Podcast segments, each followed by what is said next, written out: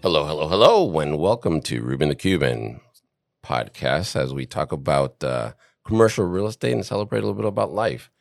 And as usual, I like to start off the podcast by talking about the cigar I have in my hand today. I have to give a little shout out to Lyudmila and Alejandro, good friends and colleague from SVN. They gave me a birthday gift a while back. Perdomo, the local cigars here in Miami, and I've been enjoying.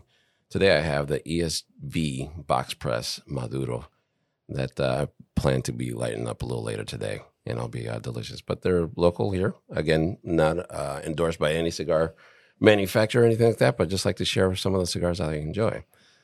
I like to start by talking a little bit about not just the commercial real estate. Everybody talks about the different buildings. We have the architects that build the buildings, and we have, the carpenters and different people that are part of putting the buildings together. But probably the part that most of us get to enjoy is the interior of the building. Once we see the splendor and the beauty on the outside, we come inside and we have this experience. Having been and having gone through development projects myself, I've sat with several designers where a lot of times they'll take you through this journey of how do you feel and what you're envisioning as you put this project together. And then they bring their expertise to the table and try to develop an experience when you go into the building and into the space and to bring certain feelings and so forth. Have you ever walked into a hotel and certain aromas or certain colors make you feel very excited? It's different sounds and different textures and so forth. That's all brought to you by the designer. And a lot of people really don't know about that world. So today with us, we have Darcy Lawrence with 1508 London. She's running the Miami and beyond for this very high-end design group based out of London. So Darcy, welcome to the show. Thank you. Thank you, Ruben. Good morning. Good morning. I'm glad you're here. And before we get started, I know it was yesterday, but I just want to give you a little happy birthday cheer. Yeah, my sister always said that, birthday is like the entire month. It's not just one day. But so hopefully you had a great day yesterday, and I'm glad you're here to share a little bit about your background, a little bit about design today, and so forth. Thank you. Thank you very much. Yes, a birthday week, maybe. I don't know about the whole month. But yeah. There is a celebration planned for a month from now, so I suppose. Well, there you go. There you go. It's a birthday season. It's always fun. It's always fun. So, Darcy, tell us a little bit about yourself. Young Darcy's and coming into before finding her niche in the world of design. Thank you. Sure. Absolutely. So I grew up in Washington, D.C., nation's capital. Nice. And my mother was a real estate agent, and my father was a U.S. customs attorney. So I think, having parents in those two fields, immediately drew me into, real estate, building, design, and the yearn to travel. My father traveled a lot, working for the U.S. government and the customs department. So I think just from a very early age, I always, was quite curious. And, so as I mentioned, growing up in Washington, D.C., and I had a very hyperactive older brother, and when we were, still quite young kids, it was time to sort of move out of the city and needed a bit more space to run around. And we moved out to the country in a beautiful little village, if you will, called Great Falls, Virginia. Okay. And that was where, I really sort of, I think, remember most of my childhood. And we, the saying that people say, why'd you leave the door open? What were you, born in a barn? And in fact, I did grow up in a barn. Wow. In Virginia. My parents had bought this dairy barn. Actually, the year I was born, which, if you count from yesterday, was quite a while ago now. Please. But they had bought this dairy barn in Great Falls, Virginia, down this, beautiful little lane, quite undeveloped, but there was a neighborhood there, but there was this beautiful barn that sort of sat in the middle of this, very hilly neighborhood where they had started to build, new construction homes, but there was this barn that needed to be completely reimagined. So as I said, no plumbing, no electric. This was a working dairy barn. There was a silo. There was a big, open, you've got obviously the natural forms of what you see, in a barn. So we took that and made it multi-level, and completely built this barn into a home. Wow. So, it was really an experience. Quite the project. And I was young at the time. I mean, I was about 5 years old, but I remember the drawings. I remember, searching for, wood beams to be repurposed to help, build the stairs. And there was sort of a grand stair that came in, at sort of what was the formal front door that went up to what we turned into the second story of the home. It was sort of an upside down house. So all of the bedrooms were downstairs. All the bedrooms and the main sort of living and family room areas were on the first level, on the ground level. And then upstairs was the kitchen, the great room, the entertaining spaces, the dining area. There was a deck that was built off of the second story kitchen that overlooked the pool. So we always sort of joke that the house was upside down. So I grew up in a barn and also built upside down. So it was sort of, to be my first project to sort of be, I was site supervision, right? There you go. I was, telling all the foremen what to do. So I think really from that very early age and that experience and seeing my parents and going with them to, whether it was going with my mother to the fabric store to, help her pick out, whatever we're going to use to cover her favorite antique chairs that she found at a flea market, or, going with my father to pick out, the fixtures and finding antique clawfoot tubs and stained glass pieces that were used to create these, beautiful sort of partitions throughout the barn. Wow. was something that really drew me in. And I think it just became a part of me, and had been really sort of at the top of my mind for something that I always wanted to make sure was part of my life, either, as a hobby or as a career. So were you always kind of rearranging your bedroom? Always, all the time. And I actually have a close girlfriend that I grew up with, who's my oldest, dearest friend. And it was actually her birthday last week as well. And I was talking with her yesterday. It's funny that we're having this conversation this morning, because she and I used to always draw neighborhoods as well. We used to always lay out neighborhoods. So that was sort of, master planning, right? And, really understanding where my house was going to be, where was her house going to be, what's the yard going to look like, draw the fence, the trees, all the details that sort of come together in a project. So always sort of had a knack for that. You were doing your projects even before you got to college or university into the design industry. You're already preparing the paving the road there, if you will. Yes, exactly. And always took advantage of, the various school projects where you had to build a diorama as well. Always loved, doing that and understanding, where things should go in a room and in a space. And you were sort of confined to a shoebox, right? When you would build a diorama. So a diorama, if I'm not mistaken. Well, why don't you explain before I butcher it up? A diorama. It's not a word you use every day. Sure. So we used to have to build these dioramas whether it was for science or math or a certain subject, history, I think, social studies, what they used to call it. You would get these assignments where you would have to take a shoebox and build some sort of scene, whether it was you were sort of, and you would take a shoebox and turn it on its side. Or sometimes, you would cut out the edges so that you could sort of had an opening that would, you would have sort of a flange that would lay down on the table so that the whole thing could stand up. And you either would have to find, either figurines or use like certain materials from nature, whether it was, little twigs or leaves or, even maybe food sometimes. You might need some macaroni to make some gravel for the road pavers, macaroni pavers. So whatever the subject may be, it wasn't necessarily for, an art or a design class, but it would be related to a subject, and that would be part of your part of your, you know, report and your final essay is that you would also have to submit this, you know, visual 3D, you know, a three-dimensional creation.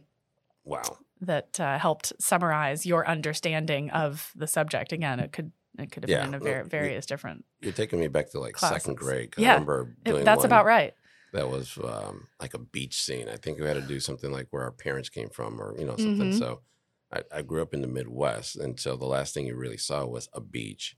And I think I tried to recreate Cuba, a beach from Cuba, in second grade. So I had some gravel sand.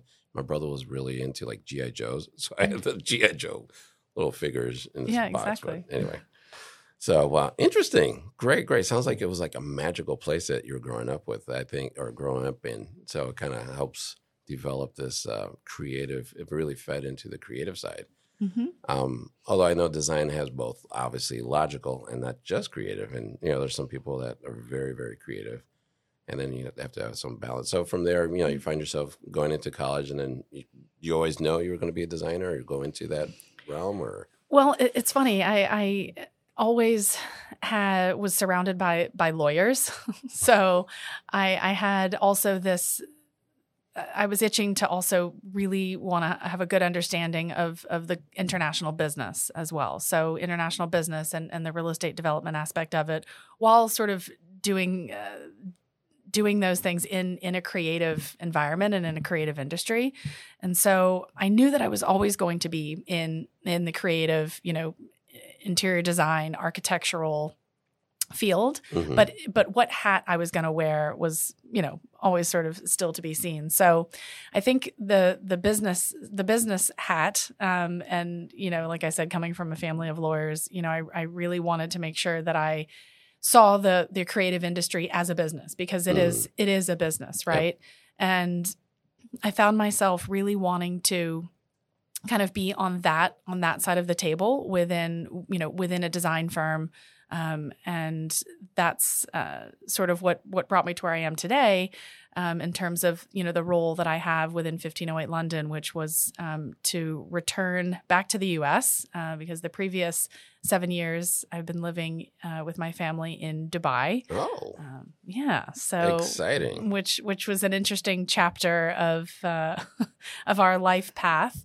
But I was holding the same, you know, in the same sort of capacity and role that I had in Dubai is what I'm doing now, which is growing a business. Mm-hmm. And as you've shared, our firm is based in London, where we were originally formed about 13 years ago. And that was to service clients, high-end private clients generally, in their beautiful homes in central London. So in one of the world's most prime real estate markets, mm-hmm. Designing these beautiful homes for private clients. But that grew when clients saw that, you know, we really had an interest to help service them in other parts of the world, you know, London being an incredibly global and international hub for travelers, business people, and private homeowners from all over the world. It then took us to places like, you know, like Dubai and in the Middle East, Qatar and Kuwait and the whole Gulf region. And then even further east, going to places like Hong Kong and Singapore. And so the company has now really grown, not only doing private client properties, but multi-unit residential developments, what we would refer to here as, you know, condominiums, mm-hmm. condominium projects, as well as hospitality, food and beverage, spa, wellness, which is a whole nother world of, you know, design, and what you can, you know, really do with those projects is something very different. Yeah. However, we always draw back from our experience in private residential design into these various different sectors, because the at the core of our thought process is understanding how people live. Mm-hmm. And that's, you know, yes, primarily has been a very specific subset of population, just given the clients that we've been so fortunate to work with, but understanding how those people live in their various different properties around the world, whether it's a pied-à-terre in Beverly Hills, where we've just launched a project there, the Mandarin Oriental Residences in Beverly Hills, to a penthouse overlooking the Burj Al Arab in Dubai. Wow. So it's taking our knowledge of designing for those types of spaces and clients, and how do we apply that in a hospitality project as well? Mm-hmm. You know, such as a Six Senses resort in Napa Valley that we're currently working on with development group, actually based out of, not too far from DC, based out of Maryland. Mm-hmm. So it's taking our knowledge in those various different parts of the world and in those different types of projects and applying it to these global destinations where they're going to want to draw in travelers and a very discerning guest into their hotels. So nice. We now also, we cover all of those sectors. Well, great. Now, if you don't mind, I'd like to pivot back just a little bit, mm-hmm. and that's great. I'm glad you kind of put that groundwork, or just kind of give us a background. But kind of take us a little bit about, did you actually, were you drawing on the drawing table or putting the interior parts, and then getting into maybe some of your most memorable projects or something like that that you were part of or working with or supervising or leading up or something like that. So kind of because I, for me personally, as a broker and working in development stuff, the first time I went through the design process, I guess, I remember in Chicago having a designer walk in with these boards, and it was like five guys at a table, and we were all like, what? And she's pulling out these colors and pulling out different names and pictures, and we had to write stuff. It was very much about a feeling, and we're very logic driven, numbers and, hey, what makes sense? So for me, that was a very brand new experience. And I think that's something that not a lot of people realize, that there's that part of real estate. And then, as you said, combining it with the business side. So if you could take us a little bit through that process, I guess, the design process, and then into one of your favorite mm-hmm. memorable projects, that'd be great. Yeah, absolutely. So, when I was, pivoting back and going into university and thinking, okay, where am I going to end up? And what I wanted to do was really, garner some basic knowledge and sort of fundamental interior design principles, and really kind of having that in my kit of parts. But knowing after the first year of studying that, I really wanted to delve more into the real estate and the international business and the marketing of these projects, mm-hmm. and of what you can do with design and the knowledge of design. So when I graduated Florida State, go Noles, when I graduated school from Florida State, I went to work for my first design role, which was actually for a custom home builder. And that was in good old Tampa, Florida. So I spent a year doing that, again, really exercising what I learned in those, initial years of university. And I'm used to calling it university. It's also college. No, same. So I spent the first year doing that, and really saw, I wanted to kind of peek behind the curtain a bit further. No pun intended. So off I went to New York City. And that's where I really fell into sort of different pockets of the business and of the industry.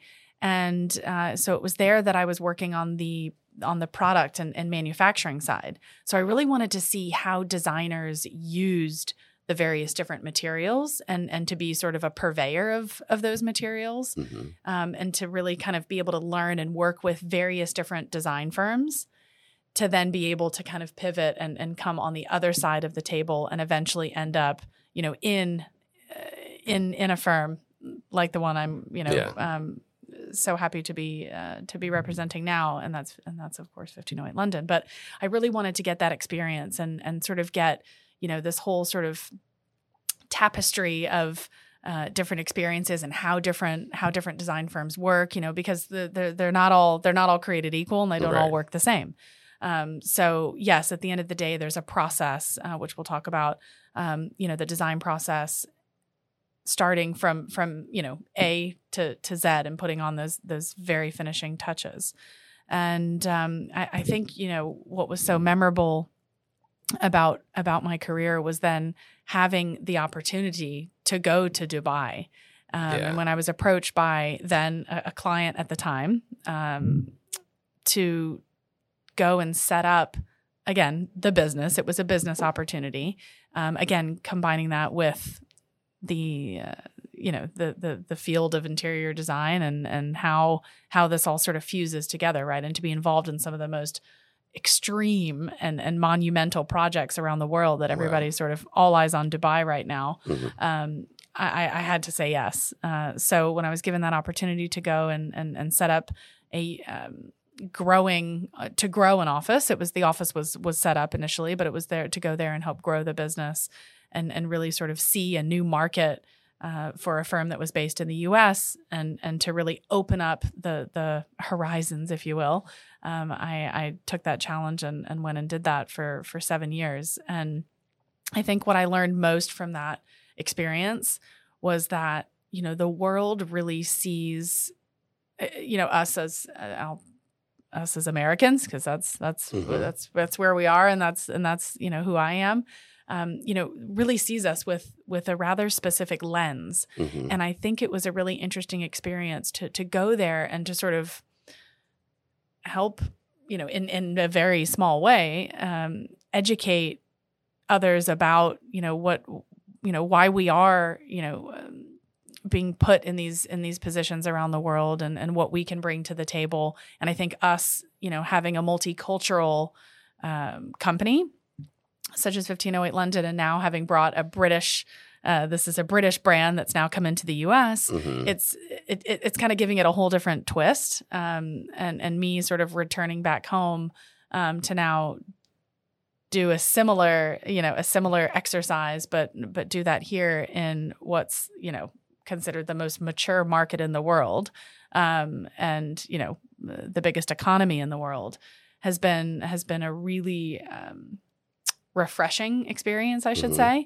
say, because, you know, having gone and spent the time I did in Dubai, where things are done in a very specific way, there's obviously cultural nuances that you need to be aware of, you know, all the different types of people that you're going to come across, the different behaviors, the different languages, the different way to, you know, conduct and do business, and that all sort of coming in and you know, into a melting pot, if you will, was just an immense, you know, journey, you know, for me as, you know, as an individual and as a woman in business. I mean, that's one of the first questions people always ask was, how was it living there and how was it working there? Mm-hmm. And, I can't say enough, you know, good things about it, and, you know, how much that's now shaped me in how I, you know, conduct business. That's good to hear. Yeah. So, That I think does help inform how we approach projects, how we approach clients, you know, because we have this very collected, you know, view from around the world and in the various different parts of the world. But at the end of the day, the design process is essentially down to a very similar thread that you sort of, you know, use and weave throughout the entire process of design. And every client is a little bit different. And sometimes we, you know, adjust our process to work with the client. But at the end of the day, there's, you know, a pretty common theme that mm-hmm. clients have a dream, a goal, a vision. They share that with you at the very beginning. And, you know, between our different design teams that we assemble and sort of handpick per project based on the client, the location, the type of project, the brand. If we're working with a hospitality brand, we hand select a team of designers within our studios mm-hmm. to lead the project from a creative point of view, all the way down to, you know, final documentation and delivery, and of course the, you know, all the final finishing touches. I mean, we'll leave champagne in the fridge if that's if that's how far the client wants us to take it. So nice. Well, that's very interesting. So along with that, is there any one particular kind of project? I mean, Dubai is a sounds like an amazing experience, and I'm not sure if you had something that was very unique to Dubai, or very unique to the world, or just unique to your history, you know, something that stands out as a project in your career thus far. Yeah, I mean, there were some pretty significant projects going on in Dubai during the time that I was there, which was from 2014 to 2021, and it was amazing to really be part of, you know, the development of a city like that.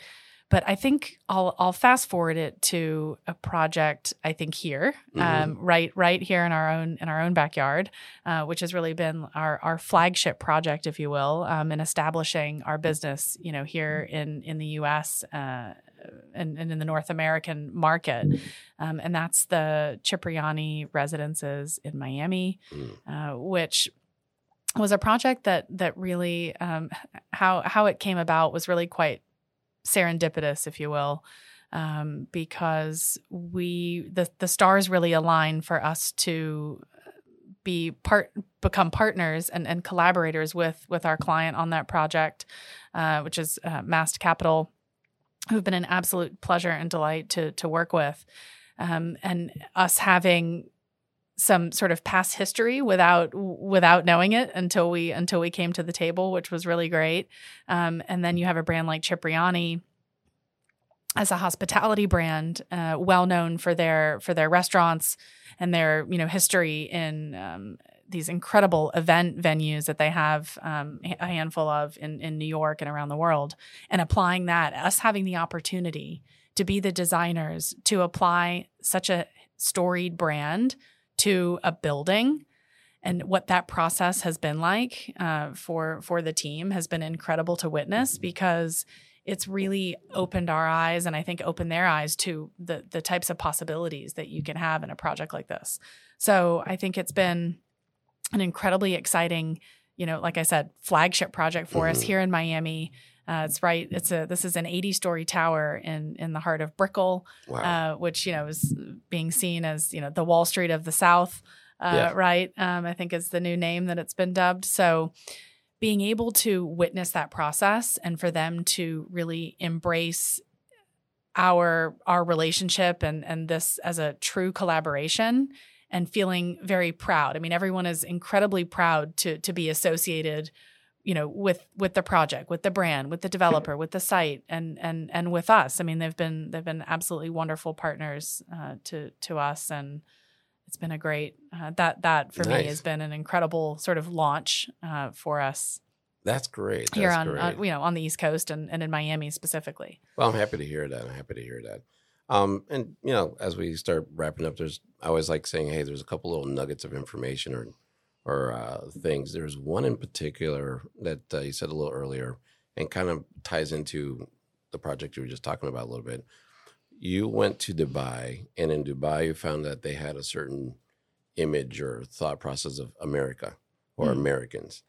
And then now you're bringing, you know, London to Miami, which I would say is probably one of the most international cities here in the U.S., New York, Chicago, L.A. I know we all have a lot of diversity, but I would say and very obviously strong on the Latin American side here to Miami, but there's people from all over the world here, and there's people looking at Miami from all over the world. So bringing in a firm. So this ties of international flavors, let's call it, all kind of coming into the melting pot that we have here. And your drive for that international, because it sounds like from a young child, you know, with your father traveling and so forth, you had that passion to travel. And when you do that, because that's one of the things I love traveling internationally and domestically, obviously, but there's something about you pick up in different cultures, and you always grow in a certain different way, and so forth. So I guess the question would be is like, you know, how do you feel about, you know, putting all those pieces together when you're looking at such a global flavor? Because like you have different aspects, different pieces, and now you're bringing it back here. So you've been able to put together an incredible history, and I would say playbook, if you will, of different cultures that affect you in one way. So how do you feel about, you know, putting all that together and working here in Miami now? Yeah, I think when we were sort of scratching our heads and looking at, you know, the canvas that is America and where to set up our business, the idea of coming to Miami, it just felt right. And with obviously the immense opportunity that's happening here now, but what we've found with our clients and be it the local market or even the regional market, the Southeast, I mean, we're working all over the country. And for them to sort of receive us, if you will, and be open to working with a design firm based in Miami to design a, this, like I mentioned, the very remote resort up in Napa Valley or a beautiful luxury residential development in New York City. Everyone has been immensely receptive to our view on positioning ourselves from a place like Miami and to then eventually choosing Miami because we see it as this incredible, I guess I said melting pot before, but I'll say it again because it just sort of works as this melting pot of these cultures. And it is sort of all eyes on Miami these days and for the right reasons. And I think the city has a lot to offer. But I think one thing that the clients have been telling us is how happy they are to see an international design firm like us planting roots in Miami. And for us to sort of put our trust and to sort of see the vision and sort of be part of that and be a partner, for the city essentially and for the developers here and to be able to sort of locally, service them on a local basis and to be very accessible for our clients. I mean, it's one thing to be able to do projects and we're doing a villa in Iceland, for example, nice. or a penthouse for a repeat client in Athens or in, the south of France.